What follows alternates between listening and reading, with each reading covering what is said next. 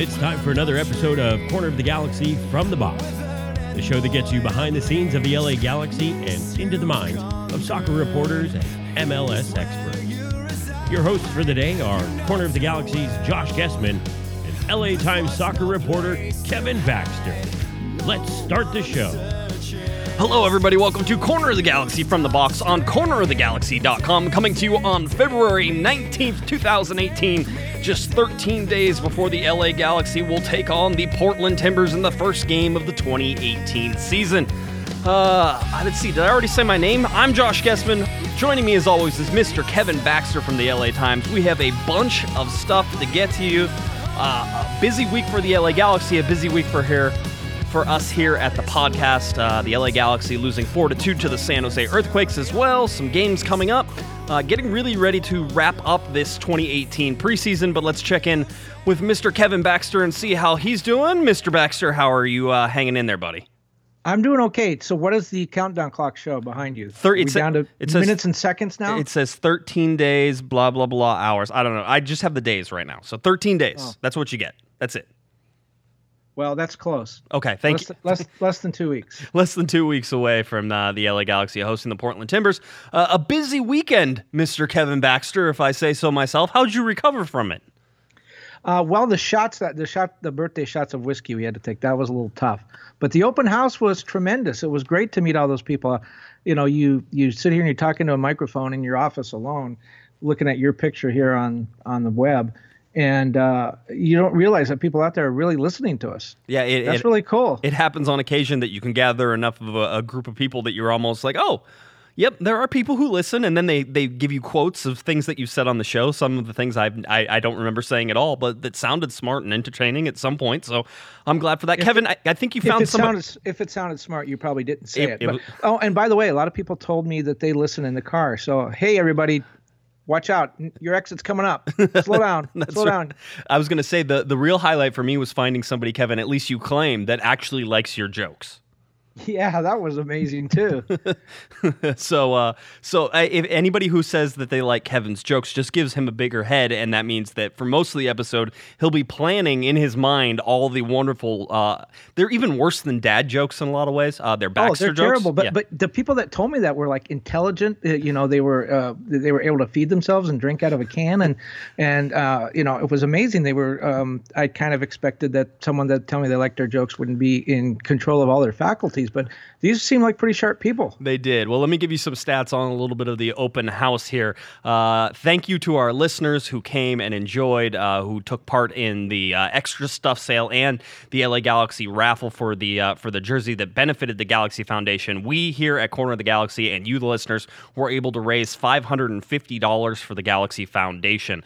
Uh, I will make the official. Yeah, I was going to say round of applause to the listeners because I didn't do any of that. Um, we, we we will make the official payment to uh, to the uh, Galaxy Foundation sometime around the end of the week once I get all the cash deposited and all those fun things. Uh, we, Now, we yes so that that that goes to the charity, right? So it's Yes. not going to help make up for the season ticket sales that they lost. no no no Correct? Okay. yeah that's All right. correct that's Just correct checking. yeah it just goes to uh, helping them with their charity uh, different charity uh, projects that they have so Zlatan, you're on your own. That's right. That 550 does not go to Zlatan. Uh, we, I, I think we estimated, Kevin, your estimate is high, but I, I think if we count all the people who came and went, I, I think we're about 70 people stopped by uh, over the three hours that we were open from 9 a.m. to about 12 p.m. Uh, we have a bunch of people to thank. Uh, a huge amount, actually. Uh, the LA Galaxy, first and foremost, as an organization, we have to give them uh, a tip of the hat and a round of applause because uh, they had several. Yeah, I was going to say another round of applause for everybody. Um, they had several people who showed up and, and really made an impact on the event. Uh, LA Galaxy president Chris Klein stopped by uh, and talked to all the people here, and, and I think had a wonderful conversation with a bunch of people. And and I can't stress enough. I know that we're tough on him, Kevin, and we're tough on the Galaxy organization as a whole. But for him to show up, uh, talk to people, have a good time, uh, enjoy himself, and, and impart some information from his perspective and his his way of seeing things was was huge. And you know, I, I think people think that we take things personally with some of these guys, and, and we really don't. Um, I like almost everybody at the LA Galaxy organization, including Chris Klein. Um, I really do like him as a person. That's great. Now, whether or not that means that we will we will like stop criticizing, we won't. Um, because I think that's part of our job is sort of a check and balance uh, system. But Chris was a, a stand up guy to come down and talk to us. Uh, Brendan Hannon uh, also stopped by from uh, LA Galaxy uh, Digital PR Marketing. He has like three different titles that he's the vice president of, uh, and he stopped by to say hi as well. And then I have to tip the hat to Mr. Chris Thomas as well, who was able to help us set up the LA Galaxy Star Squad, who came by. Two amazing, excellent people from the LA Galaxy Star Squad were helping us out. And then Cosmo, uh, our good friend Cosmo, stopped by and had a great time with everybody was who was here as well. So the LA Galaxy as a whole really did put a great effort into helping us with our open house, and for that we are very very grateful. And we hope the five hundred and fifty dollars goes to help the Galaxy Foundation and, and, and you know can do a little bit of good uh, for that. So that's a uh, so yeah. So Brendan Brendan's a vice president. I didn't realize that was part of his title. Yeah, I'm pretty sure. You want? Me, so I'll, how, I'll look it up the, again. Well, no, I'm just wondering yeah. if the vice president and then Chris Klein, the president, was there. I thought the vice president and president couldn't be like in the same place at the same time. That's right. Like maybe, the, maybe Brendan had already left by then. Maybe that's they had to switch off, right? You didn't want them all in the same. You're right. That's how it worked. Oh, by the way, did yes. you also notice that Cosmo and Klein were not there at the same time? I'm just mm. saying. I'm just saying. Have you ever seen them together? Interesting. Very interesting take there, uh, Mr. Remember, Baxter. Cosmo walked away, yes. and we saw him go away, yeah. we, and never saw him get in the car. And then the next thing you know, Klein drove into the parking lot. Yeah, so. and those and the heights of those two are almost exact. Oh wait, that might that might blow up your your whole theory there. Well, no, I think Klein kind of scrunches down. That's whenever he's in the Cosmo suit. Okay, that's yeah, that's good. Good yeah. call. Uh, additional people to thank as well. Uh, the Rothmans who provided the uh, the beverages for the open house, and, and thank you to uh, Davis and Linda and Mark uh, and then the whole family. You're all amazing, and I love you all. Thank you, uh, Steve Carrillo, who's down here taking pictures. And if you go to cornerofthegalaxy.com, you can do it. It sounds like a bird trying to escape a cage over there. to be honest with you, it's just clapping. I don't know. I don't know what's going on. Steve Carrillo, obviously, who took the pictures, and go to cornerofthegalaxy.com. You can see those pictures. Mr. Jared Dubois, Miss Wendy Thomas, and Mr. Kevin Baxter. That's you, Kevin, uh, for stopping by and saying hi to everybody as well. There goes that bird again. Um, so that is all really fun stuff. I'd also like to thank uh, my wife, Michaela, and my mom. Uh, Rose for for helping out as well because there was a rush on the uh, at the merchandise table there towards the end when we were trying to get all the things and and those two did an amazing job helping. Uh, especially my wife uh, has to put up with me and help plan events like that. So she she's the real winner, the real MVP of all this stuff. So uh, thank you to that. But again, uh, an amazing event, Kevin. I had so much fun talking to people. Uh, you know, I said I would never do it again uh, because it was very stressful for me, but I had a great time. I think I'd happily do it again. No, you got to get me and and and my long suffering wife out there to help you set up. That was the problem. I think you took too much on um, on yourself, but it, it was funny. Your mom Rose introduced herself to everyone as the the mother. Yes. She's like it doesn't have a name. She just no. go, I'm the mother. Yep, and that's right. Everyone kind of figured out who it was. That's all right. That's right. That's how it was. Um, okay, some other updates that also came about as of this Corner of the Galaxy open house. Uh, Corner of the Galaxy Studios, COG Studios, right here is now the happy home of the very authentic, very real Anthony Precourt Memorial Wooden Spoon Trophy. This is the actual Wooden Spoon Trophy that goes to the team who finishes last in the league.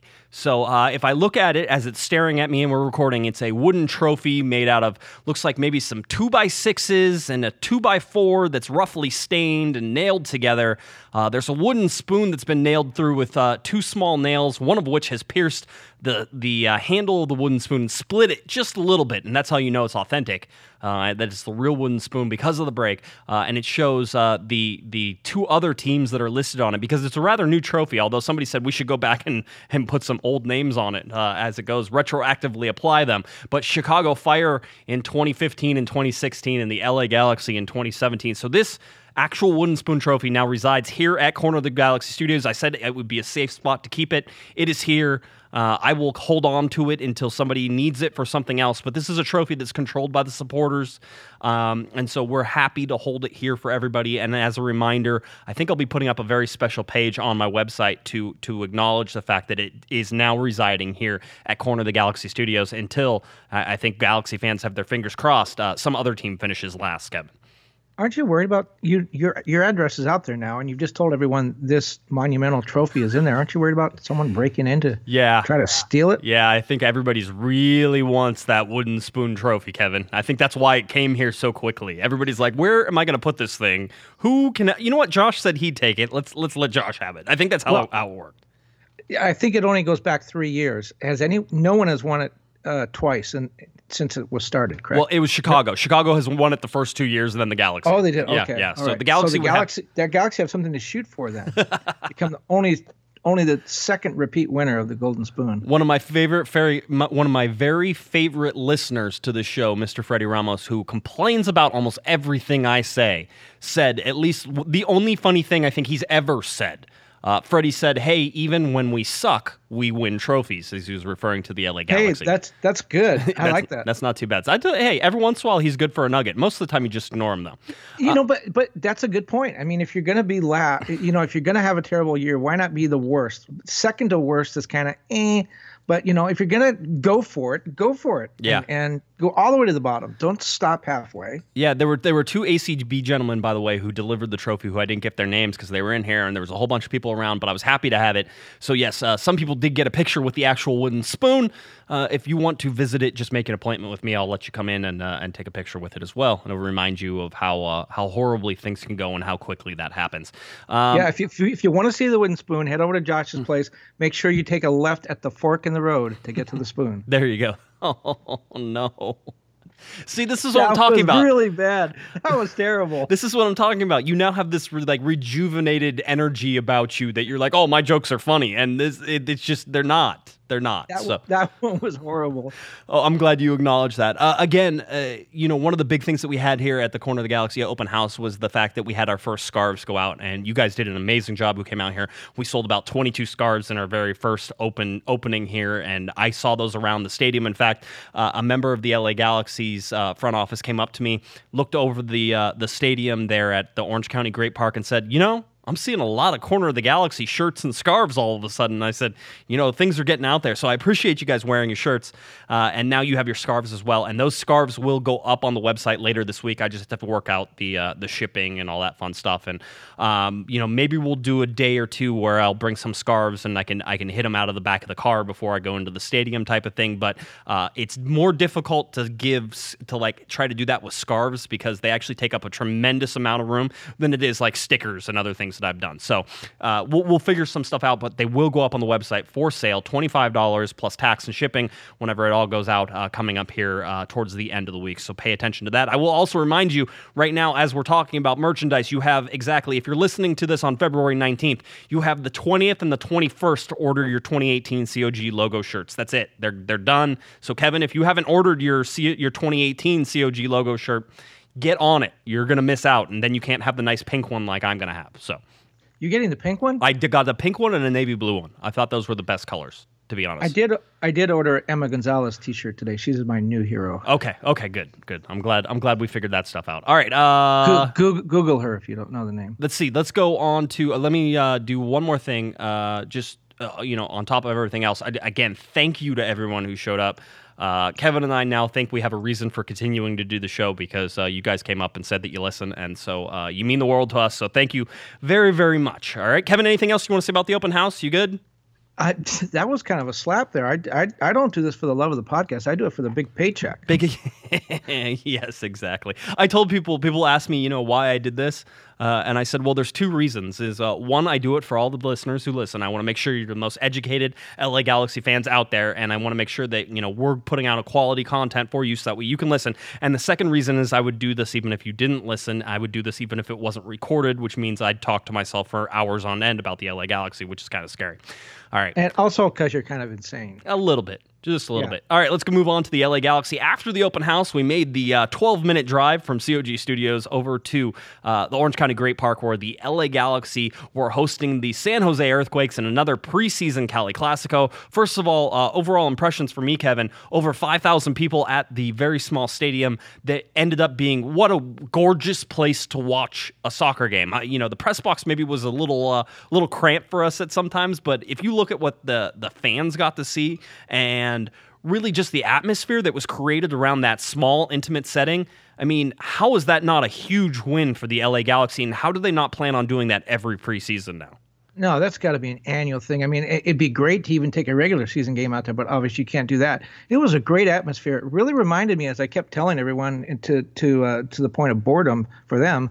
It really reminded me of a baseball spring training game. A nice little intimate setting, beautiful day, nice and sunny. The berm. I t- actually took a walk around at halftime. I walked all around the stadium, and it was amazing. And everybody seemed to be having a great time. And that berm, I love the berm behind the goal. Uh, I think it was on the north side um, it makes me realize how much we lost when they put the Charger stands up there and we took the the berm out of StubHub Center. Yeah. I mean, that that was a great. I, I kind of hung out there for a little bit. Great sight line, you know, great for a family. Kids can run around.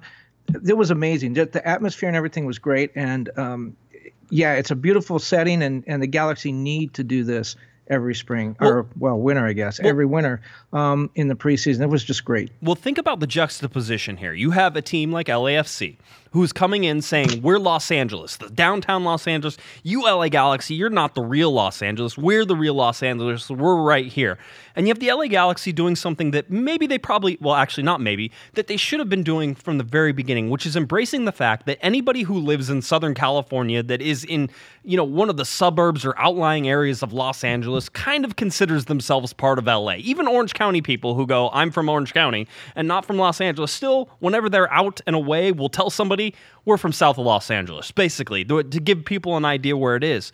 So if you go and you take a team like the LA Galaxy, you take them down to Orange County at the Great Park, you fill that stadium up with 5,000 people, it didn't feel like that was an away game or that the Galaxy were outside of any sort of comfort zone, at least in, in my mind, Kevin. It was still very much a home game. You had a bunch of people travel. There were people who normally travel from Orange County anyway to see the Galaxy get to have, you know, the eight minute commute or the 10 minute commute to go see their team play. To me, that is a better inclusive brand, as I think they're trying to do here in, in 2018, than just saying, you're not the real LA, we're the real LA. When you look at all the professional sports teams that most of them don't really play in, you know, quote unquote Los Angeles, the city. There's Inglewood, and there's, um, you know, there's there's other places around that we. There's so many cities that are are technically Los Angeles that just being outside of that or or being outside of some designated markdown city thing doesn't make a whole bunch of sense to me. So for me, going to Orange County, seeing the Galaxy go down there, seeing it still be a home game, bringing the San Jose Earthquakes and making it a Cali Classico, even a preseason one, means uh, in, at least in my mind, the marketing seems to have expanded a little bit, or, or at least has become a little more inclusive of the whole SoCal area. Does that make any well, sense? Do you think I'm crazy? Yeah, yeah, no, but here, here's what I think is going to happen um, because we've seen it in other sports. There's two baseball franchises in Southern California. There's one in Orange County. There's one in LA. Two hockey franchises. One in Orange County. One in LA. The basketball the teams both play at the same arena. Um, there's essentially two. There's two football teams, and and the Chargers, for uh, you know, uh, better or worse, are sort of Orange County, North San Diego County team. Uh, that's where a lot of their fans come from. That's where their support is, and I think you're going to see that in in soccer. I mean, uh, for a long time, it seemed to me that the Galaxy, and this is probably incorrect if you actually looked at where their fans come from, they've always been considered sort of the white suburban Orange County team. And, and again, I, I know that that's not what the demographics are going to show if we break that down, but that's the way they've kind of been perceived. Now you have LAFC come in. They're north of StubHub Center. They're trying to be the gritty kind of inner city team, and, and that doesn't work either because they're charging a lot for their tickets and they have a Hollywood ownership group. So um, that's not really who they are. That's the image they're trying to convey. But but where I'm going with this is I think this is smart for the Galaxy because I think in the future their fans are going to come from Orange County. Why? Because from Orange County they're going to drive north to StubHub Center, and that's the first soccer stadium they're going to come upon. The other fans, if they're coming from the San Fernando Valley or where I live out in Santa Clarita, when we drive south, the first stadium we get to is LAFC. So right. I think a lot of those fans, if they're soccer fans and not necessarily maybe dyed in the wool Galaxy fans, they're going to move over to LAFC, and that's going to leave the Galaxy, I think, going south into Orange County get their fans. So the idea of going down there and trying to claim that land and trying to brand it and trying to show fans uh, the Galaxy, I think that's great. I yeah. think that was a smart idea. Yeah, you know, that's one of the things I always argue about, or at least I, I try to inform people of. Whenever they say, "Oh, you know, it's so much closer to uh, to LAFC's new stadium," well, it may be closer for you, but it's further away for other people. So if the Galaxy were actually to move to downtown, there would be a bunch of people, and I, I would say a fairly considerable amount uh, that are coming from Orange County or south of the stadium, where it would be further away. Um, so it's it's a give and take. Whenever you say that LAFC's stadium is more convenient, it's more convenient to probably 50% of the population. And like you said, north of downtown is probably where that that settles in. If you go south of downtown, it's further away for people. So you, you can sort of go back and forth on that to see, you know, are they really that much at an advantage for population wise? And I'd have to go look at the demographics to see, you know, if the if the valley and, and anything that's really north of there has a larger population than things that are south of there. And I think it would probably end up being rather the same. I don't know that it's going to be a ton different. Um, well, and, yeah. and I, I do think if they do that, I mean, the Angels made a push a couple years ago when they rebranded their team as Los Angeles Angels of Anaheim. Stupid. They made a push into yes. into LA proper and didn't really do very well. Uh, they're still considered an Orange County team, and that's where the bulk of their fans come come from. So uh, you know, and if you look at the Ducks and the Kings, they both sell out just about every game. The Angels and Dodgers among the best in baseball in attendance. They're, uh, you know, the the Chargers a little. You got to give them a little bit of a break. Very small stadium first year. They really didn't catch on. The Rams are doing well now. Um, uh, my point is, there's enough fans to support two teams in the sport. This is the, the second largest metro area in in the U.S. Uh, and the weather's always great. There's aren't excuses like there may be in other parts of the country. Um, there's enough fans to go around. The, the Galaxy just has to find out where those fans are, and and they're struggling with that right now. It's, as we'll talk about season ticket sales later, but they're struggling with that right now. Once they do sort of figure out where that is and where they can go market and where they can find some fresh, uh, you know, uh, fresh fan base, I think they're going to find it is in in Orange County. And so again, you know, it makes it all the more important that they try to schedule this game at Great Park every year. Yeah, it was a lot of fun. Anyway, let's get to the actual game itself. The LA Galaxy lose four to two to the San Jose Earthquakes. This game was one to one at halftime. The Galaxy actually scored the first goal. If you're looking for highlights, both of those goals were scored by Mr. Ola Kamara, who now has is that three goals in the preseason now, Kevin? If I'm uh, counting correctly, I believe that that's is, right. That is three. He passes uh, Arce Hilliard as the leading scorer. That's right. Yeah, Tom- Tomas Hilliard Arce. You you flipped it. You flipped. Sorry it. about that. Yeah, no, it's okay. Don't worry about it. Uh, it was had two goals and uh, and scored again in Santa Barbara. Whenever you look at the uh, the preseason game that went along with that, the ga- by the way, the Galaxy ended up winning that game. I know we were recording the Thursday night show before that game had officially concluded, um, but the Galaxy did end up winning that game. I think three to one. So um, when now you look at this game where the Galaxy lose four to two to the San Jose Earthquakes, Ola Kamara gets two goals. That's great. Um, always nice to see. Uh, somewhere in between there, San Jose I think scored three unanswered goals. Uh, it was it was not great, but he, here's the thing, and here's sort of the takeaways, Kevin, uh, that I got from it. We can discuss these, especially if you disagree with me. Uh, from in my mind, uh, the defense let the Galaxy down. Uh, David Bingham struggled a little bit uh, in goalkeeper. Um, and then whenever you go back and actually watch the highlights, three of the four goals that San Jose scored were deflections. So do you really feel that bad about the result? Maybe it was just an unlucky sort of play in that whole thing. So, I mean, those are my big takeaways from the 4 2 loss is that if you're the Galaxy or a Galaxy fan right now, you need to be a little more concerned with the defense than perhaps the offseason had led you to believe. Yeah, I think I thought uh, you know, I don't know what you what you saw, but it looked to me, and, and having talked to Bingham earlier this this winter, he was totally amped up. I mean, this was a big game for him going against San Jose, who we really thought kind of shoved him out of town, and he's he's talked in in the winter about wanting to sort of play well against them. And I think he was really fired up. And the first goal, you know, the first goal was a good goal. The set, the first goal that was a deflection. Um, he he seemed very upset. Um, and then, you know, understandably, because he thought he had made a good play, and, and then all of a sudden San Jose has a goal. Then there's another goal a minute later. So there were two goals in the span of a minute. Um, and, and, as you said, you know, the last goal deflected in off Ashley Cole, the captain. Uh, I think Bingham needs to have a, um, he's developing it, but I think maybe the chemistry with his teammates needs to get a little bit better. He needs to know when defenders are going to be there to to clear a ball when he deflects it, or when he may maybe should just grab a hold of it. You know, a lot of keepers, and I don't understand why they do this. A lot of keepers will just punch a ball away or push it away, uh, and a lot of times those those rebounds go right to an offensive player, and it turns into a goal because now the goalkeeper is on the ground. Um, you know, maybe they should catch those balls a little bit more and get a goal kick out of it.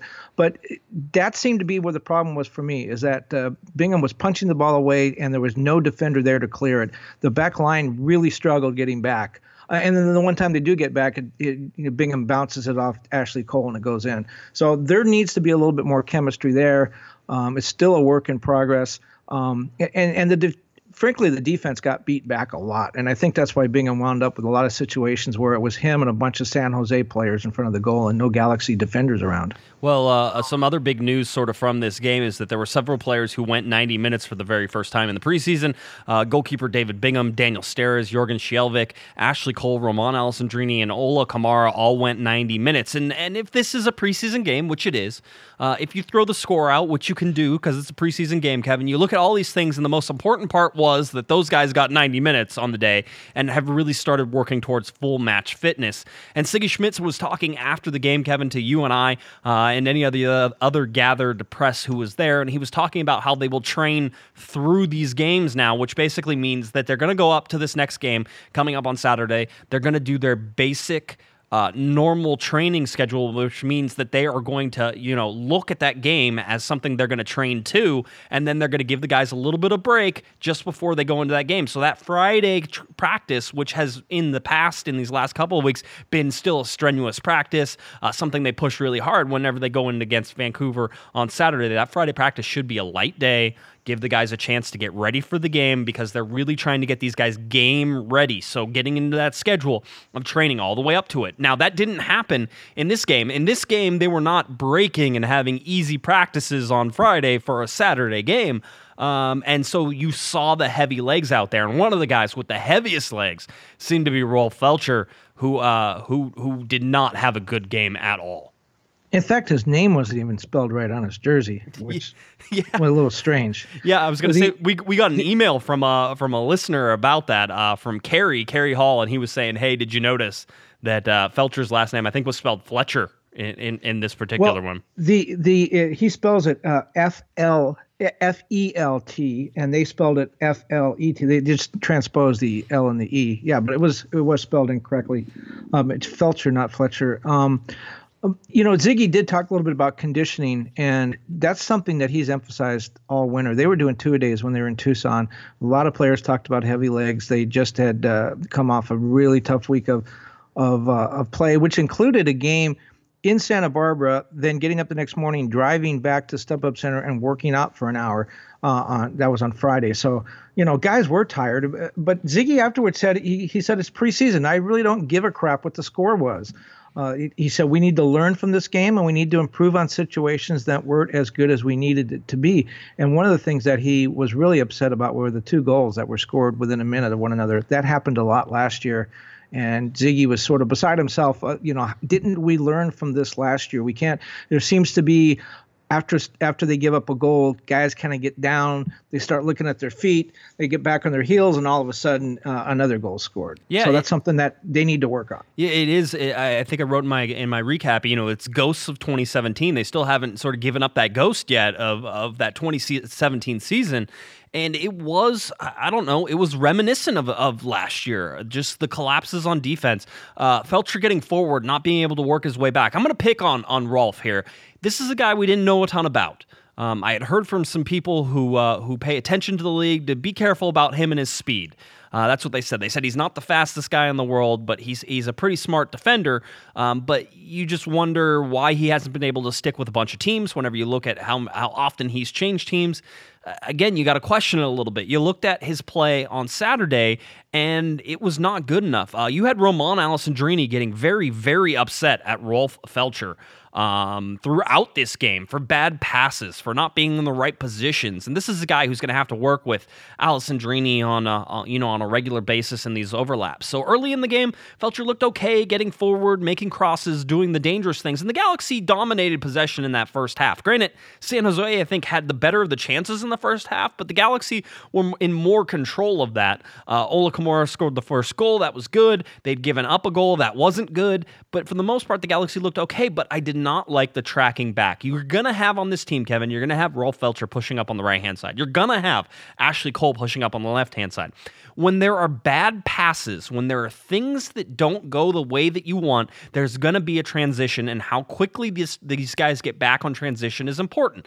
Perry Kitchen is important to that. Jonathan Dos Santos is important to that. Important to that. Any of the midfielders who have allowed a defender to, to skip over them, Ron Alessandrini and Emmanuel Boateng right now, are important to that recovery. and you didn't see it. And and it was i think it was was it the first goal? I think it was the first goal that was created by a bad pass by giovanni dos santos in the in the defensive third basically. He tried to play a pass across the center and it was intercepted by san jose and quickly scored that is unacceptable behavior that you can't have whenever you have guys who, when you're in position, are going to press forward. So when you're in possession of the ball, those outside backs, Ashley Cole and Rolf Feltscher, are going to get forward. If you give the ball up when you're not supposed to, whenever you whenever you're in a bad position, Kevin, uh, you're going to force those guys to try to work back, and neither of them are Speedy Gonzales back there. All right, so they're gonna have that. That's gonna be a transition issue, and you saw that over and over again, and especially as the game wore on with Rolf Feltscher, his heavy legs not being able to go full 90 minutes, which Sigi Schmid said he had planned on on Rolf Feltscher going the full 90, and instead he ended up pulling Feltscher and left Ashley Cole out there for 90 minutes. So you can see sort of the game plan that they had and how it didn't go according to plan, and how Rolf Feltscher was a, a had a real negative impact on this game, in my opinion. Yeah, and I think he's in the doghouse, and, and hopefully he'll learn from this. I mean, I think it was pretty obvious. The coach was unhappy. He couldn't go 90 minutes. That was the plan. The guy was not in shape. He's not fit. He didn't show up fit. If he can't go 90 minutes after a month of, of camp, he's not fit. I think Sigi's going to let him know that that's not acceptable. Um, Ashley Cole, who had to go the extra time at 37 years old, is probably going to say something as the captain. Um, there's a good and bad in this. There's there's there's good in that. Hopefully, Rolf will learn from this and and will make the necessary changes. But the other thing is, you know, um, Ashley talked afterwards about how they're disappointed in losing. But when we asked him what was the problem, he said it was a whole team defending. He said we have to do better as a unit. We have to get more come together and more compact. Uh, he said they got stretched a little bit, and he said we know what we have to do. What I liked about that is he didn't point the finger at anybody. Not not not that you necessarily would, certainly not as a captain, but he was saying this is a team problem. We're going to solve it as a team. Sigi did talk about too. You talked about giving up the ball. Sigi talked about how the team did was not very aggressive on 50-50 balls. They didn't fight for for loose balls uh, that were contested, um, and that's something that I'm sure he's going to emphasize as well. The last thing is when you talk about Rolf, if he's the weak link, a couple things. Perry Kitchen, as you as you mentioned, is probably the MVP of the winter so far of training camp. He's the holding uh, midfielder, and I, and I think Sigi likes those wingers, Ashley and Feltscher, going down the, the sides. So the holding midfielder is going to become very important because when those guys get stretched and when they're out of position, he's the guy that's got to come over and fill in. And again, these are all new players, so it's going to take a while for them to figure that out. But I think that's a, a probably a pretty good strategy. Let the wingers go down the down the sides. Uh, Perry Kitchen will stay there and clean up whatever he needs to clean up. They're still trying to get on the same page. The last thing is if there is a position uh, unlike last year when there was nobody, if there is a position where there is depth, I think it's probably outside back.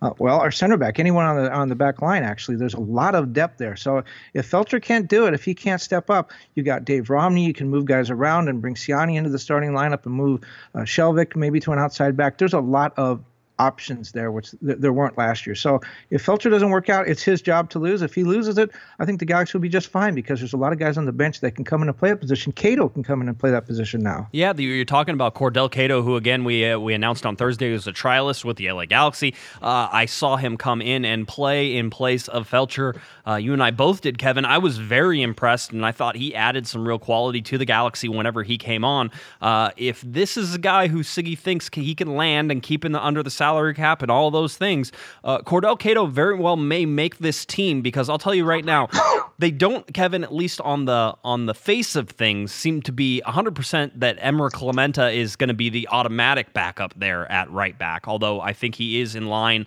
on that depth chart, and I'm really actually pretty high on uh, Clementa right now. I'd like to see more more play from him. Um, but if you're going to bring in somebody like Cordell Cato, uh, that's not a horrible thing. The Galaxy had no right backs last year. If you're going to tell me there's three or four guys who can play that position now and Cato can fit in under the salary cap, that would be great. He has a history with both coaches as well. I think he played under Schmid and he played under Kinnear at some time. Uh, so you look at, at Cordell Cato coming in as a right back uh, in that position. I thought he played well people are sort of asking, you know, what are the chances he could make this team? Right now, I would say that it's it, it might be a lot higher, especially if Feltscher continues to struggle uh, with that position. But I'll also say this: that we've talked a lot about the offense and the importance of working Ola Kamara into that offense because it was mostly guys who were returning. Kevin, um, with the defense, that's not the case. Where there are new faces, new players, new names in there. Um, and so that's still a work in progress as far as I'm concerned. So all of these issues could be for naught, but it certainly did bring up, and, and at least it was a little bit reminiscent of 2017, which, if you're a Galaxy fan, I know probably sends a little shivers down your spine uh, to make that comparison, but that's what it looked like. It looked like an incoherent defense, and the Galaxy gave up 67 goals last season. Uh, a lot of games like 4 to 2, uh, like they did against uh, San Jose over the weekend. Well, you know, a couple, of, you know, Cato, besides playing for Sigi Schmid and, and Dominic Kinnear, is also the sidekick for the Green Hornet. Google it. Nobody, um, I was going to say crickets. Yeah, go, Google it. Crickets. But, uh, yeah, a couple of things. Uh, this deep into training camp, I don't think the defensive, uh, the back line should have looked that bad. I think they should have been a little more organized, and they haven't looked that bad up until now. So you know maybe it was the tired legs or or or the sunshine or whatever i don't know. But they shouldn't have looked that bad. It was it was a poor performance and they, they need to do better. The other thing that that struck me at least in this game is i'm not i'm not sure that david bingham is the guy he's a very good goalie and you look at his record his resume is very good but i'm not sure he's one of those goalies that uh, uh you know, is going to win a lot of one-on-one battles. It, it, you know, I was told a, a couple years ago that when you look at a goalkeeper, you want a guy to make all the saves he's supposed to make, and then make maybe one or two per game he's not supposed to make, and that's what you're looking for. I, I think David Bingham is really good at making the saves you're supposed to make. I'm wondering how good he's going to be on making the saves you're not supposed to make. He seems, at least right now, like a guy who needs a lot of defensive help in front of him. Uh, and we'll see whether Sigi Schmid has to change his strategy because of that. Certainly, Dominic Kinnear knows David Bingham very well. He had his best season as a pro with Dominic Kinnear as his coach. And uh, so if there's a, you know, and the and the goalkeeper coach the Galaxy has now is a guy that did really well with Blake uh, at Philadelphia. So they have the brain power there to fix all this. They have the understanding to fix all this. But it may just be maybe a little bit of a change of strategy and give Bingham some more numbers in front of him to help him uh, have a little more confidence. I was going to say, you know, if he makes just the saves he's supposed to make, uh, the Galaxy, I think Galaxy fans will be happy because uh, there were some of those guys who who didn't do that last year. Um, so it's an improvement you know, there's lots of people who are saying the Galaxy haven't had a good goalkeeper since Jaime Penedo played. And, and while I think Jaime Penedo was a great player, and he was a guy, Kevin, who would make the saves that you didn't expect him to make on occasion, and he was pretty solid, you still have to put into to question how that whole thing ended and with him asking for more money and just, just the craziness of that. I don't think you want Jaime Penedo back, although um, I certainly think that with Bruce gone and with everybody gone, that there could have been an opening possibly for him to come back. Uh, that didn't seem to be in the cards now. You, you have David Bingham. I'll, I'll, be honest though with you, Kevin. You know, we talked about uh, a couple shows ago about the most important player for the LA Galaxy, um, and being Ola Kamara, probably because of the drop off of who is second in in line with that and how that works. Um, and then you go to David Bingham, who I think is my number two most important player, because you look at Brian Sylvestre again, and there is a real dip between the starter and the backup. And where, as we really only have, if, if you look at the entire LA Galaxy, um, you know, starting lineup right now, there's probably only one position where there's an actual battle going on between Ciani um, and uh, and Steres, and Steres back again in the starting lineup. We'll see if Sigi was just rotating those guys with the starting lineup and see whether Steres starts on on Wednesday or whether Ciani starts on Wednesday, and whoever starts on Wednesday in that closed door is probably uh, not going to start on Saturday. So you know, however that ends up, but that right back position now um, is a place where you could also see a little bit of competition, especially if the Galaxy decide to put Cato on the uh, official roster.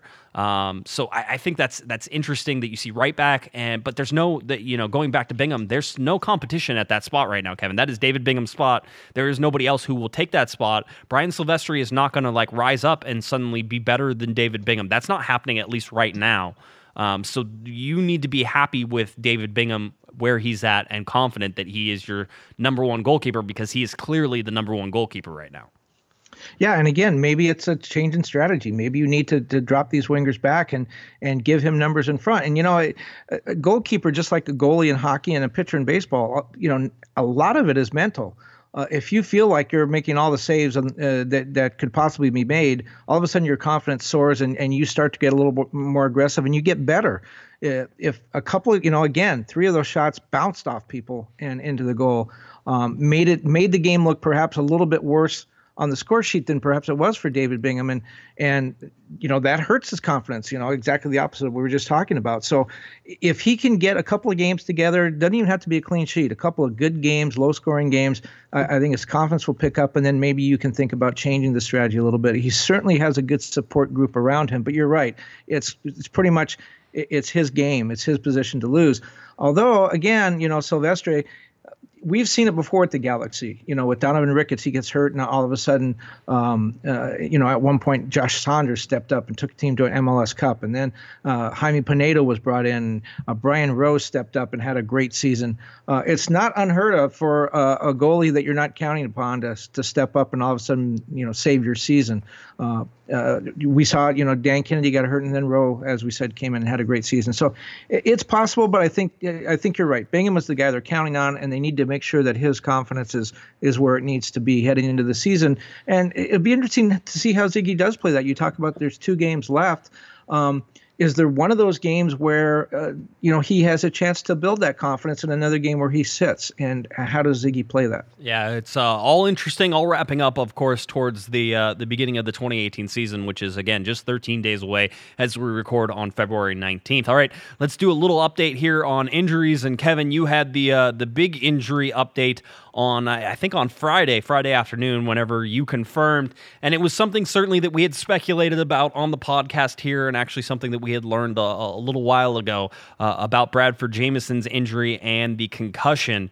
Um, so, what did you learn from Mr. Sigi Schmid and Chris Klein, and uh, and where does this all uh, land right now with uh, Bradford Jamieson?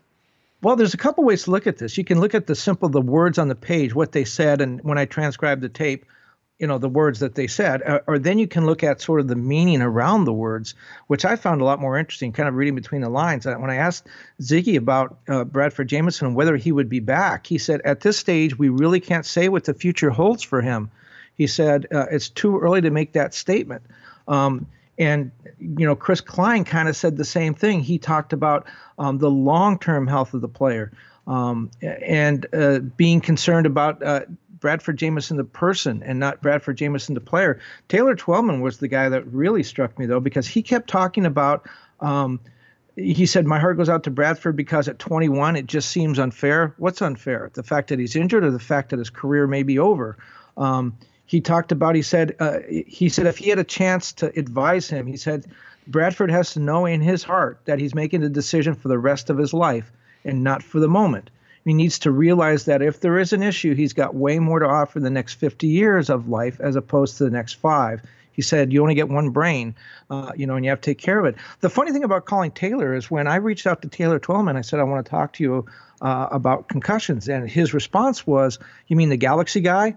Uh, and this was something that you and I were just finding out about. Taylor already knew about it and apparently had been talking to the Galaxy and to Bradford. So I think this is a little more serious than they're letting on. I mean, I hope not. I'd love to nothing more than to see Bradford Jamieson, uh, you know, in uniform and playing. He's certainly not going to play in the opener. He hasn't done anything since January 28th. He hasn't even been able to get on a treadmill. He's totally banned from any physical activity as he goes through the uh, the post concussion protocol. So this is a serious thing. He had three concussions, one super serious one before he was even 19, and now another one. And each time you get a concussion, by the way, uh, it it the subsequent uh, concussions come easier and easier. You don't need the, the hard blow to the head anymore to get a concussion um, because you already have you're symptomatic. I suppose would be the way to the clinical way to say it. Um, this seems a lot more serious than the team is letting on. Yeah. Um, and I do think there is a fear that perhaps uh, Bradford career may be in jeopardy, or at least he needs to think about that because this this is just becoming too commonplace for him. Yeah, it is, and and we've talked about Bradford Jamieson's uh, concussions in the past, and and you know sort of how that's a worry. Um, you know, it, it just seems like, and Sigi said this to you. I think I read it in your article, which was, you know, he's disappointed because he really thought that Bradford Jamieson was going to have, you know, this big sort of breakout year, Kevin, and and this he was really good last year, and he he thought that this would just be a building year for him. I mean, right now, I would see, at least in my mind, I'm not going to say, you know, this is not a, a, a days thing as far as I'm concerned. You know, this isn't about you know, trying to, um, you know, see, oh, is Bradford James going to be back next week? It, it seems like it's, it, at least in my mind, and this is speculation, it seems like more of a months thing.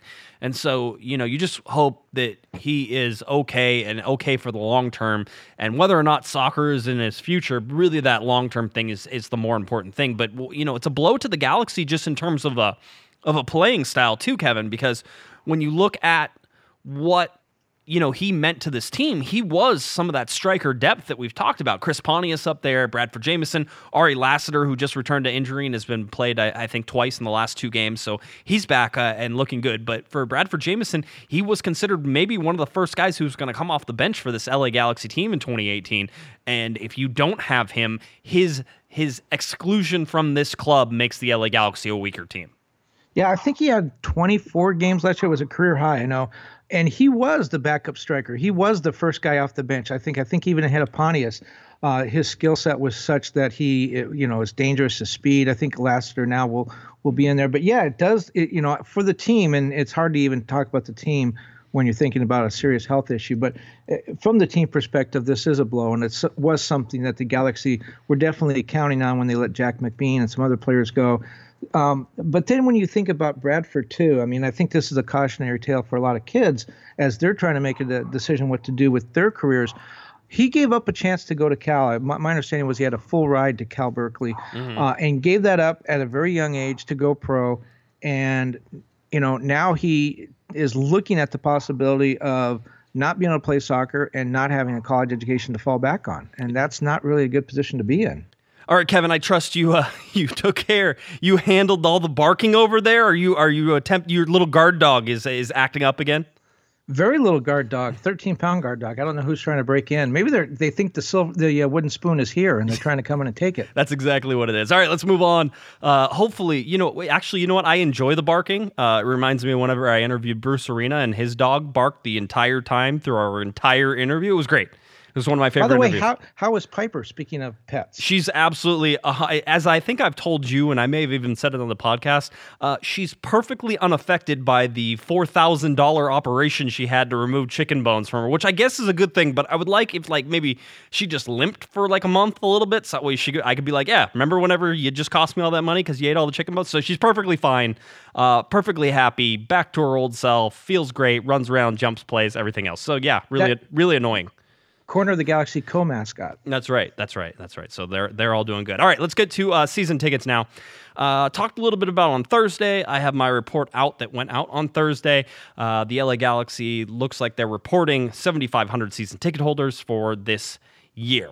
Whether or not that changes or not, who knows? Because quite honestly, Kevin, there's no like, there's no mandate one that they even produce or record or you know put out these numbers whatsoever. Um, and there's also no nobody here who's also checking the numbers uh, whenever they do it. But uh, basically, we put out the 7,500 number. We put out the 11,000 number, 11,000 plus number that Sports Illustrated had uh, for last year. And if you believe those numbers, then there's about a 3,900 uh, season ticket member difference in there. I don't know what any of this means, to be honest with you, because again, there's no real way to verify or check any of these. You would expect that the Galaxy were down um, after last season. They had a horrible season, um, and that would only make sense that they would be down. Uh, I, I, think that number is the 11,000 number from 2017 is ridiculously high. I said that on a Thursday podcast. In my mind, the Galaxy have always hovered right around 8,000 to 8,500 season ticket holders, maybe 9,000, maybe 9,500. But if you look at the attendance and, and how it usually goes, Kevin, I would put the, if I was going to guesstimate it, I would put their actual season ticket holders somewhere in the 8,000 to 9,500 range. I mean, that's what it feels to me. I think the 11,000 numbers just out in right field, quite honestly.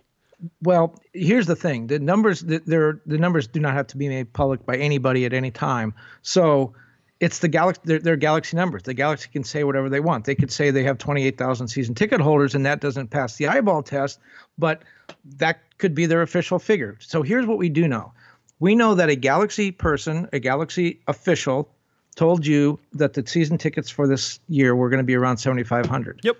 We also know that a Galaxy person, unofficial, told me uh, in in an email last winter, uh, you know, the end of last season, that their season tickets for 2017, he said, were 9,600. Okay. So So there we get 9,600 to 7. They're still down 2,000. They're still down quite a bit.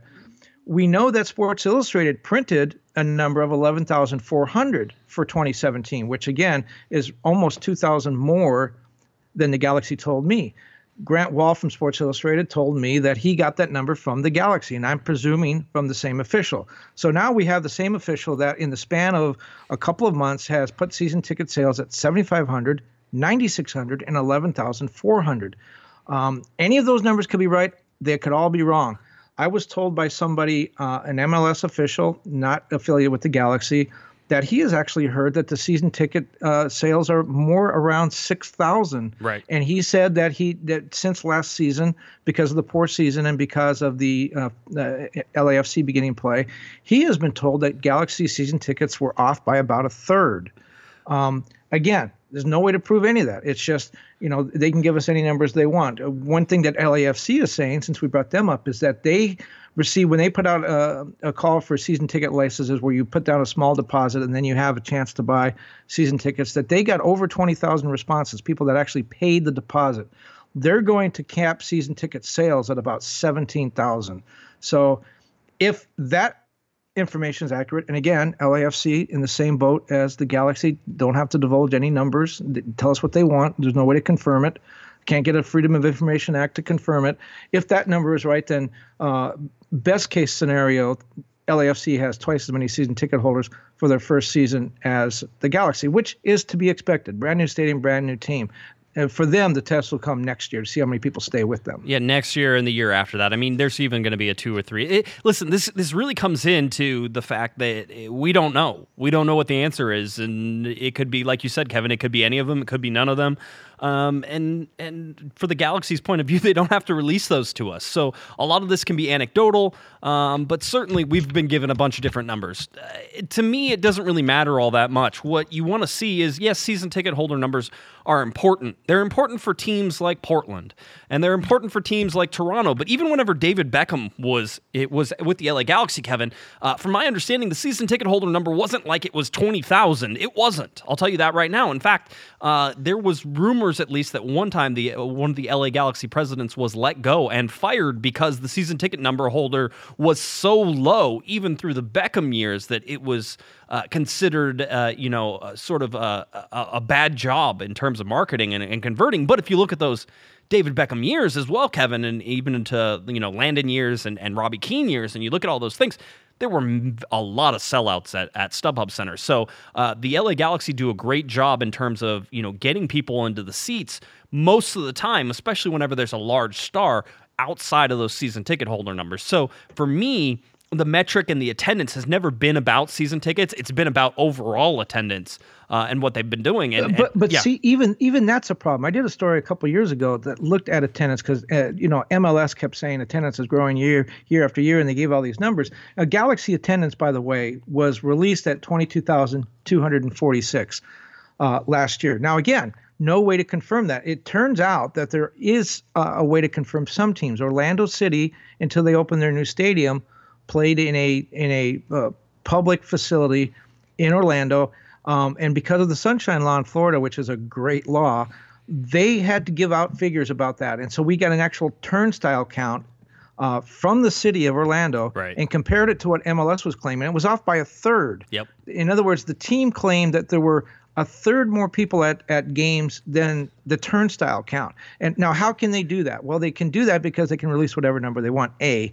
B they they claim to count MLS, all teams claim to count tickets distributed. That's different from tickets sold. And it's different in two ways. One is a ticket that's distributed doesn't necessarily need to be paid for. You can give it to a radio station as a gift, you can give it to a sponsor. Uh, and sponsors do get a lot of tickets, but then they buy sponsorship, so that's not quite uh, apples to apples. But you can give tickets away right. any way you want. So it's tickets distributed. Now those people do not have to show up, and that's why Orlando City can say they gave away X number of tickets, they distributed tickets. Those bodies never passed through the turnstile. Right. But the number that goes in the attendance figure is the tickets distributed, not the ones that are there. So um, in this story I did, the, the study that I did, I found out that MLS attendance is off by about a third uh, league wide. In other words, if the league says we got 100,000 fans last week, they probably got more around 70,000. Um, the Galaxy were much better. They were much closer because they've cut down on a lot of the comps and the freebies that they give to uh, to staffers and other people. But you got to take all the MLS attendance figures with a grain of salt. What we do know, just the eyeball test, is that the Galaxy probably attendance is going to be down, and that's what's hap- What happens when you win? You know, the wooden spoon. You have a, a, drop in attendance. I have the reason right here in the studio. There it is. There it is. That, that's the reason. No, it, it is, and you know that's one of the things I get the most crap for is whenever I report the announced attendance from from the Galaxy games. People were like, "There are not that many people in the stadium." I'm like, eh, "You're ask you're asking me to report something that I I can't figure out. They're going to tell me the number. I report the number. That's kind of what it is. Unless I'm there counting every single person, which I don't have time to do, nor do I have the resources to do, nor do I really care all that much. Um, it's just not that important whenever you go. But you can certainly tell that sometimes when any team, and this is MLS wide, this isn't just the Galaxy, but when any team announces a number, you look around the stadium, you're like, mm, nope, nope, that doesn't that doesn't pass the test for me. Um, and that happens with the Galaxy and everybody else as well. So basically, I think this whole segment talking about season ticket holders and attendance and everything else really shows Kevin that we do not get the accurate numbers. We don't know what the numbers are. Um, we can certainly question and guess and estimate what we think those are. But the fact is that eh, right now, with the way that MLS is set up and the way that they're giving out the numbers, is we just we really don't have that good of a clue. And, and here's why this is a problem. MLS uh, obviously wants to make the numbers look better. Fine, I get that. I think it's a failed strategy because at some point when MLS and it's beginning to catch on. I'm not dissing MLS at this point, but my point is when they do have a good story to tell, when they really do draw six million paying fans and and revenues going through the ceiling, what do they do then? Um, they can't tell that story because they've been lying about the statistics all along. And all of a sudden, when they have real numbers, um, you, you, know, you it, the, story isn't as good as it would have been if you'd just been honest all along. The growth isn't as spectacular or the growth rather is spectacular, but you can't tell it because you've been using false figures all along. I remember the the boxing promoter uh, Bob Arum one time talking about one of his fighters, and he told this uh, tremendous story. Uh, it was all a lie, and then he came back and told another story right after that, and he, and and they said, all the reporters said, Well, why should we believe you? And he said, Well, this time I'm telling the truth. Well, see, you get in trouble when you lie the first time. That's right. Um, that's uh, so that's how it works. MLS is going to have a good story to tell, and it, probably not too far down the road. And it's going to be difficult for them to tell because they've messed up the stats going into that. Well, it'll make it'll make 2018 uh, seat counting a little bit more fun. Uh, I still want to go count all the seats at StubHub Center just for my own fun. Um, eh, so I, I, think I, I have a partner in that. I think so uh, that partner will, will remain unnamed at this point, but I think I could get out there and count some seats. So we'll see. We'll see well, if we make that happen. You know what you should do is compare it with the Chargers because the NFL has a different way of measuring uh, attendance. And I think by if you look at what the NFL claims the attendance is at StubHub, and then you look at what the Galaxy claim, I think you'll find the numbers are slightly different. And I think if you look at a Charger crowd that purports to be 25,000 and a galaxy crowd that purports to be 25,000. My guess is if you looked at photographic evidence of the two of those, you would find a lot more empty seats in the galaxy crowd of 25,000 than That's you would for the Chargers. That sounds like a lot of work. You just put me to sleep yeah. just just even explaining that. So all right, let's let's move on. We're we're we're clicking along. This is going to be a long podcast anyway. That's fine. Uh, again, we're rejuvenated by the fact that people actually listen to us on occasion and that they came and said nice things about us for the most part. Um, even that lady who lied to you about liking your uh, your jokes. Uh, so the LA Galaxy will host the Vancouver Whitecaps in a closed door scrimmage on Wednesday. We told you about that already. This is likely the Galaxy's second team against Vancouver's second team. Uh, this is another sort of situation like Santa Barbara was, which is you're going to get the second team out there, you're going to let them run around because they're not going to get the same number of minutes uh, from the beginning of preseason where you know Sigi threw in three 30 minute uh, teams and then two 45 minute teams. Uh, the Galaxy are expected to go as close to 90 minutes and probably be very game like against Vancouver on Saturday. So that means that the second team, the guys he's still working with, uh, the guys like Sebastian Lletget, who uh, you and I had a wonderful sort of, you know, just just casual talk with after the LA Galaxy's game at the Great Park. And you want to talk about a guy who's excited, by the way, just to be back and playing. Sebastian Lletget lights up whenever he talks about soccer, Kevin. And it was uh, it was sort of fun to talk to him a little bit. At least that was my take from it. Now the Wednesday scrimmage is closed door, correct? No closed fans. door, no fans, no fans. Gal- yeah. Galaxy are going to claim a sellout. Watch. Well, let's see. You have zero fans uh, allowed, and you had zero. Fa- it is a sellout. There is zero It- it available. You have zero seats available. Um, so that is the the Wednesday uh, closed door scrimmage. Uh, that will sort of be the second team stuff. I'm sure we're going to get some information from that, but do not expect full on coverage. I don't think the Galaxy want to do it. I don't think Sigi wants to do it. But you may get some lineups and sort of understand who was there, uh, so that way you can understand who's going to start on Saturday. And Saturday is the real focus here. The LA Galaxy hosting the Vancouver Whitecaps, same team, 7 p.m. at StubHub Center. This is the final game of the 2018 preseason for the LA Galaxy. At least in terms of full-on games, There's still maybe a, a training, uh, you know, maybe a scrimmage against somebody with second-team guys, and maybe the, the week before. But I'm, I'm guessing that's not even going to happen right now. It looks like this will be the final game. So the LA Galaxy versus the Vancouver Whitecaps, 7 p.m. at StubHub Center. I will be there. Kevin, are you going to actually? You're going to show up, right? I, I am going to show up. I believe I'm going to show up. But you know, the thing I want to talk about, we Sigi said I don't really give a crap what the score was. He said that at the Great Park. I think next Saturday is very important, and, and it, anyone who's listening to this thing regularly, uh, bless you for doing that, knows that I'm a big proponent of, of sort of the mental side of the game and and and things happen away from the field. I think this is a really important game. I saw Vancouver against LAFC.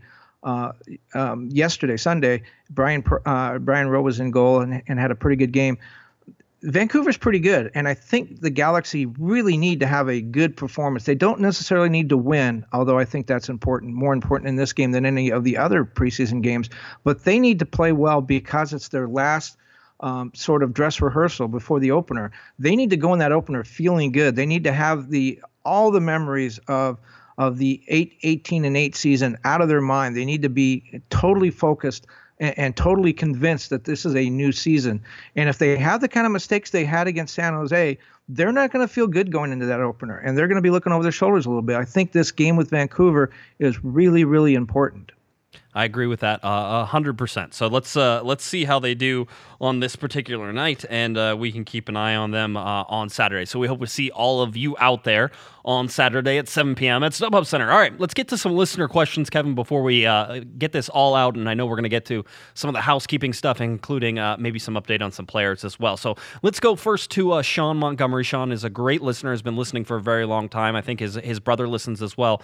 Um, I think somebody actually bought this particular office. They all work in the same office. Him and his brother, they do some uh, some work there, and I, I, think somebody bought them like a portable USB player, and so now they can actually play our podcasts in the office while they're while they're working. So we we we have a prominent role in their everyday workday uh, whenever there's a podcast out. So to all the Montgomerys, hello, uh, gentlemen. We we thank you for listening. Let's go to Sean's first question. Uh, he said Sigi did a good job in Seattle with getting green cards for foreign players. Lodeiro isn't counting as an international, and he will be at the World Cup for Uruguay. Uh, he says a any chance he gets foreign players a green card here, and b why do players like Raul Mendiola never get a green card? Kevin, you had a wonderful conversation with the gentleman who who could possibly be looking to get a green card. Who was that player?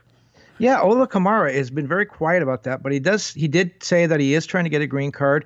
He did admit that it's a little more difficult, and, and I'm just going just because it's fun to do it. I'm going to blame the Trump administration for that. I think maybe some of the rules have changed a little bit, and he's finding it a little bit more difficult than he thought to get that green card. He has to get it in the next couple of weeks though, because the Galaxy right now don't have enough international spots uh, to put all their international players on their opening day roster. Ciani uh, is a guy that needs one. Alessandrini, I think Ashley Cole still does. So they're one over the limit unless somebody gets a green card. And it looks like Kamara is is trying to do that. He sounded somewhat confident, but wasn't sure that it would happen by by March 4th.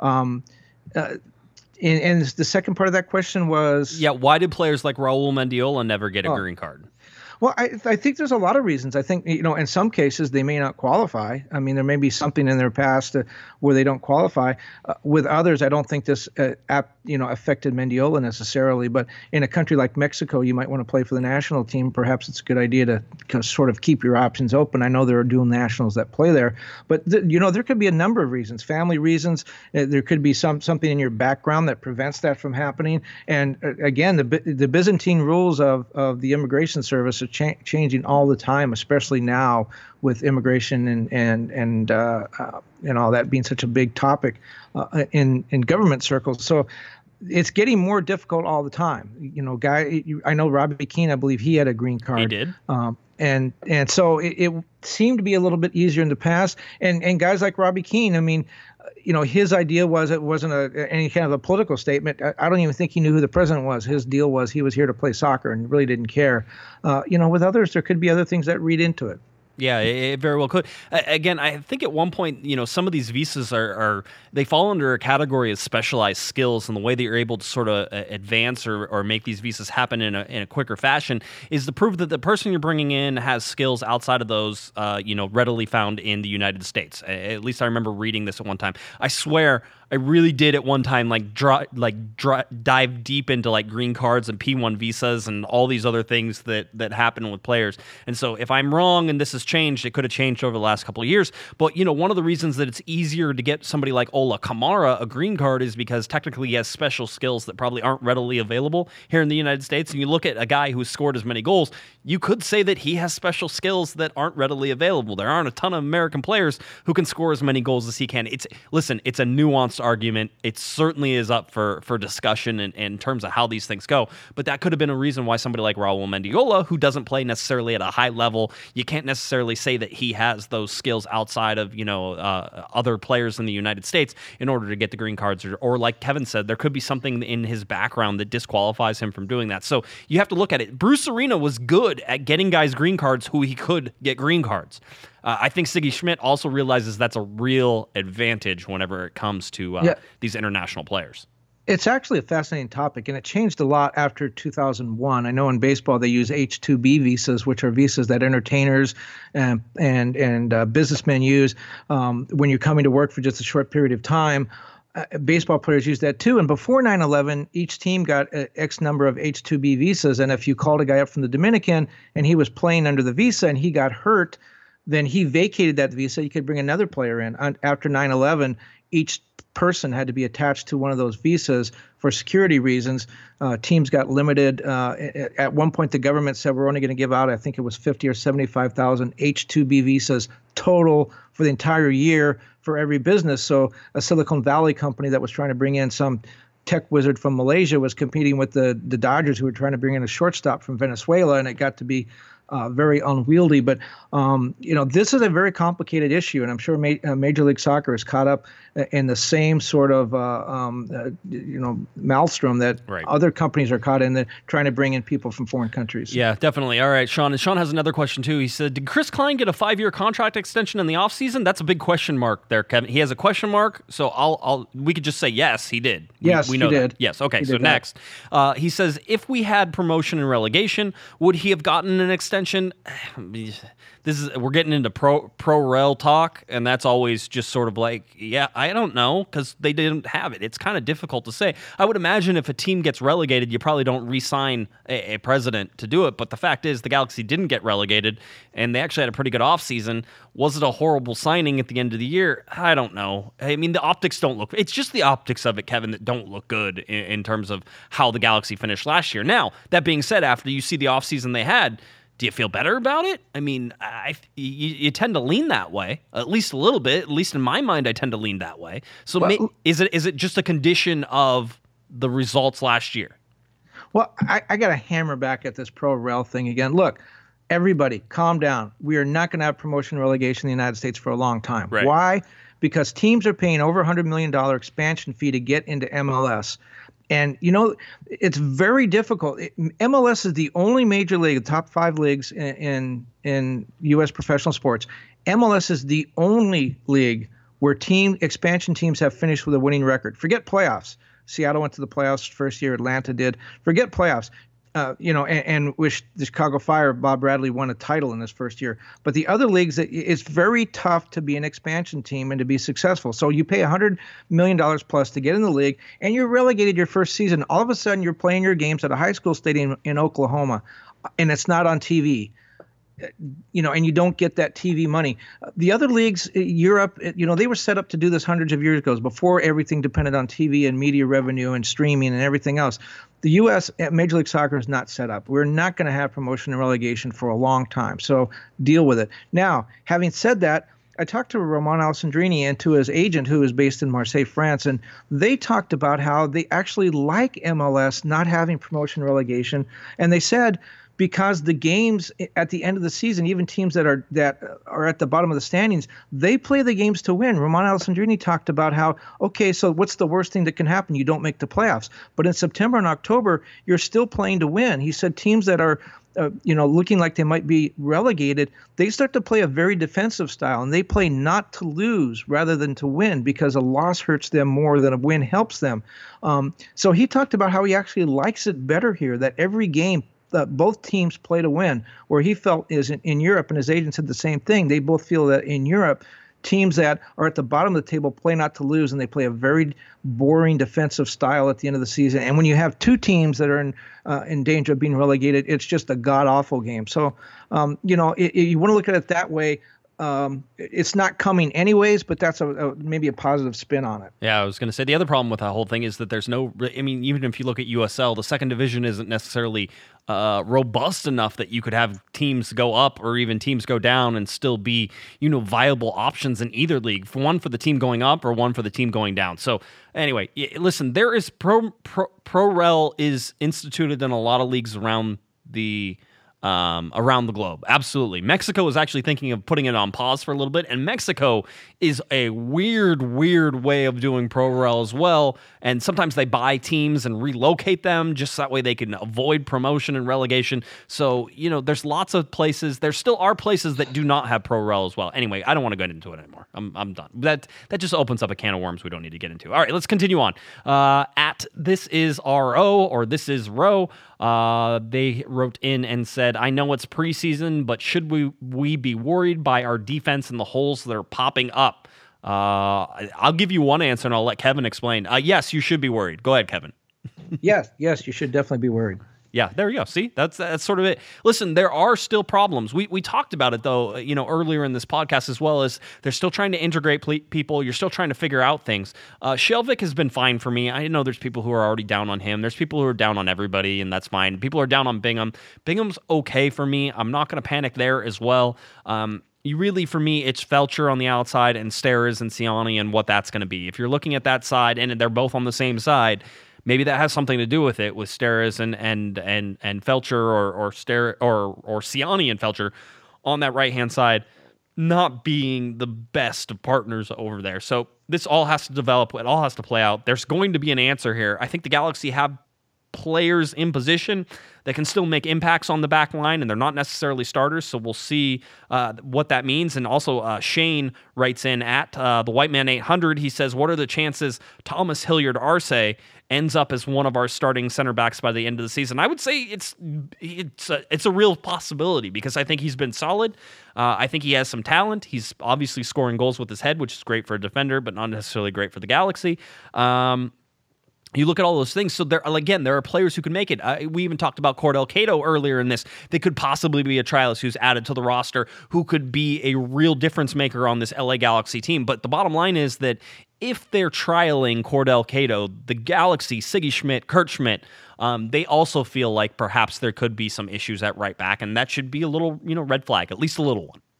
Well, there are problems, but there are solutions. I think there's a lot of depth on that line, and and one of the guys we were bagging on all winter um, was Ciani, and and thinking that he was expendable.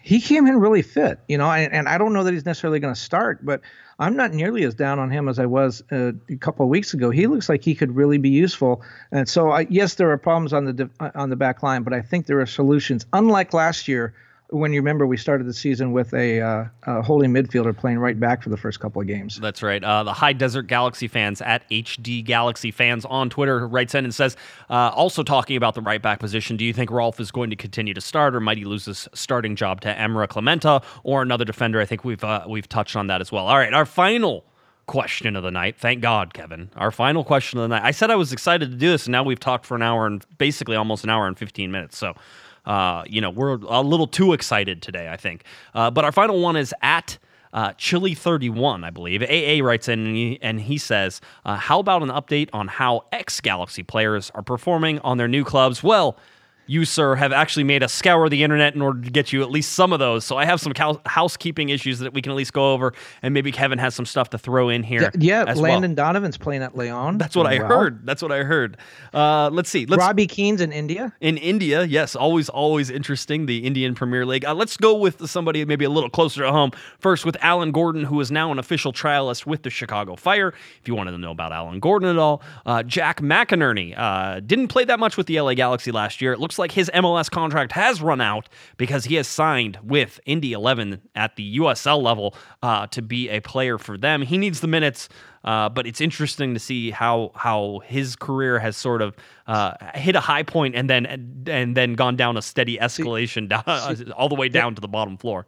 There's a guy that's been relegated. That basically that that has absolutely happened. So Jack McInerney signs with USL's Indy 11. Uh, Jack McBean, former LA Galaxy uh, forward, will be playing with the Colorado Rapids as they host Toronto FC in one of the first uh, Scotiabank Concacaf Champions League games coming up this week. As as we're talking right now, this week Jack McBean uh, could possibly even be a starter. I know that they've been rotating a lot of guys. There's a there's a, a, a different sort of thing and, and vibe going on with Colorado. New coach, new players, all that fun stuff. Uh, anybody else, Kevin, that we have updates on?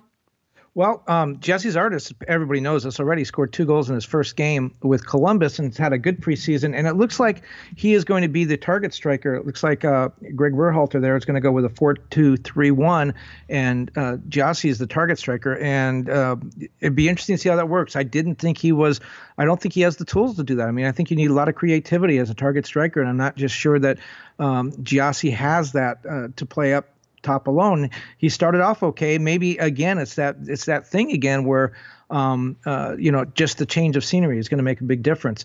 Um, I, I also believe that and Oscar Sorto now is re-signed with Orange County SC, so. Um, Yes, he's around correct. as well. There's a guy we haven't heard from. Oh, and Brian Rowe. I saw him yesterday playing with Vancouver. Um, he looked pretty good. He made some really good saves. Um, he got beat by an own goal uh, that tied the game up. Um, but not a horrible performance. Um, uh, certainly a, a little bit better than he probably was in a few games last year, and we'll get a chance to see him on Saturday night at the StubHub Center. His return is actually Wednesday in front of the full house, the capacity crowd with uh, With closed zero, doors. with zero and zero. Yes. Zero. Uh, but then uh, the fans will get to see him again on uh, on Saturday. I think he deserves a warm welcome back. Yeah, I, I, I agree with that. Uh, Gyasi Zardes, I believe, has three goals through all of his games so far. I don't know if he's scored anymore. I know you had him two goals in that first game. I know yeah, for sure he scored in the first game. Yeah, yeah. So and then he and I know for sure he scored another one. So he had three goals there. Um, so I don't know if he scored any more since they're Columbus and Vancouver both training in Hawaii, preseason training in Hawaii. Um, which hey, that's not bad. Eh, You can't complain about that. So uh, that was interesting to see as well. All right. Anything else, Kevin? Are we are we good? I believe it. Well, I don't know if we're good. I mean, I think we're done. I don't know if we're good. That'll be up to the Oh, listeners. oh, to I do have one more thing. One more thing because I do have an update. I wanted to give you an official update. This is official, and I said it on Twitter uh, before the LA Galaxy took on the San Jose Earthquakes. I have officially this is this is a big deal. I have officially added Tomas Hilliard Arce to the LA Galaxy roster, my LA Galaxy roster that I'm holding, which means that you should also add him to your LA Galaxy roster, which means that Sigi Schmid has added him to his LA Galaxy roster. So Tomas Hilliard Arce is technically officially an LA Galaxy first team that's player. one of the things we talked about last week before I went to talk to Sigi, and I flat out asked him, "Look, he's a Generation Adidas guy. He's already signed with the league. He's not on your roster. What's the deal there?" And Sigi tried to go through the permutations of how the signings work and everything, and it was clear that he was a little befuddled by the rules. And finally, he just stopped and said, "He's on my roster. He's on my team. There I don't know how he's going to get there, but he's on the team." There you go. He's there. I know we, we talked with some of the uh, LA Galaxy front office guys before when we were, so we're like, how many is he on the team? They're like, yeah, just just put him on there. We're like, okay. So he's officially there. Uh, the guys that you don't have on there still, uh, Drew Skundrich and, and Nate Schultz, uh, the two draft picks, have not officially been added to the first team roster, nor do they have to be added to the first team roster. Those guys could actually end up being to going down to LA Galaxy 2 uh, and signing there if the LA Galaxy so choose. So those are always possibilities as well. But I will tell you right now, the LA Galaxy sit with 24 players on the roster right now out of a maximum of 30 players. So that's where everything sits. That's where we're at. Uh, you know, a little bit before. I think there's a roster compliance date that comes up early in March, March 1st, March 2nd, March 3rd, something like that. It might be the uh, the Friday, so it might be the the March 2nd date that comes. It was March 1st last year. Um, so it's it's early in March where they're they're going to sort of start to uh, watch, get these right. Watch the foreign players because I think that's where the interest is going to be. I mean, that last spot on the roster generally isn't a guy uh, who is going to play a lot of minutes. But the Galaxy won over on the foreign allotment, and if Ola doesn't get his green card, there's going to be something something that's going to happen there, and I think that's where you need to watch. I have I have an easy solution to that. I this is what's going to happen right now. Before when we said they were going to get rid of Ciani, I think they're keeping Ciani right now. I don't think he's going anywhere. I think João Pedro will get loaned down to LA Galaxy too. Um, and if that happens, then that would open up an international slot. So. Um, that's my that's my prediction as of right now. All right, are we good? We're done. That's it. No more. I'm calling it. So you don't we're have done. anything more. We're done. All right, perfect. Uh, all right, if you're looking Stoppage for Mr. time is over. Yeah, we're done. That's it. No more. I'm muting Kevin. It's over. We're we're quiet from him. All right, if you're looking for Mr. Kevin Baxter on Twitter at kbaxter11, of course. Uh, and then head over to latimes.com for all of Kevin's wonderful articles covering soccer and all the other sports they uh, absolutely force him to do because he loves soccer so much. Uh, so please head on over there and check that out. If you're looking for me on Twitter, at Jay Guesman, J G U E S M A N, and of course at Galaxy Podcast, Corner of the Galaxy, where you can find all of your LA Galaxy information, game recaps, podcasts, videos, anything else that we have thrown up there, and a great recap with pictures of our Corner of the Galaxy open house, which all of you were instrumental in making a very successful event. All right, for Mr. Kevin Baxter, I'm Josh Guesman. You've been listening to Corner of the Galaxy from the box on cornerofthegalaxy.com. We will see you out there on Saturday, live show on Thursday. Everyone, have a very, very great one. You've been listening to the Corner of the Galaxy from the Box podcast on cornerofthegalaxy.com. You can follow the show on Twitter and Instagram at Galaxy Podcast. And be sure to check out and subscribe to iTunes, Stitcher, and Facebook by searching for Corner of the Galaxy. And for all of your independent LA Galaxy news, discussion, and entertainment, including this podcast, head on over to cornerofthegalaxy.com. Fans, thanks for listening. We ask that you be kind and courteous to your neighbors as you leave the podcast. We thank you for joining us and look forward to seeing you again. Until then, I'm Michael Arajo, and on behalf of the entire Corner of the Galaxy crew, goodbye, everybody.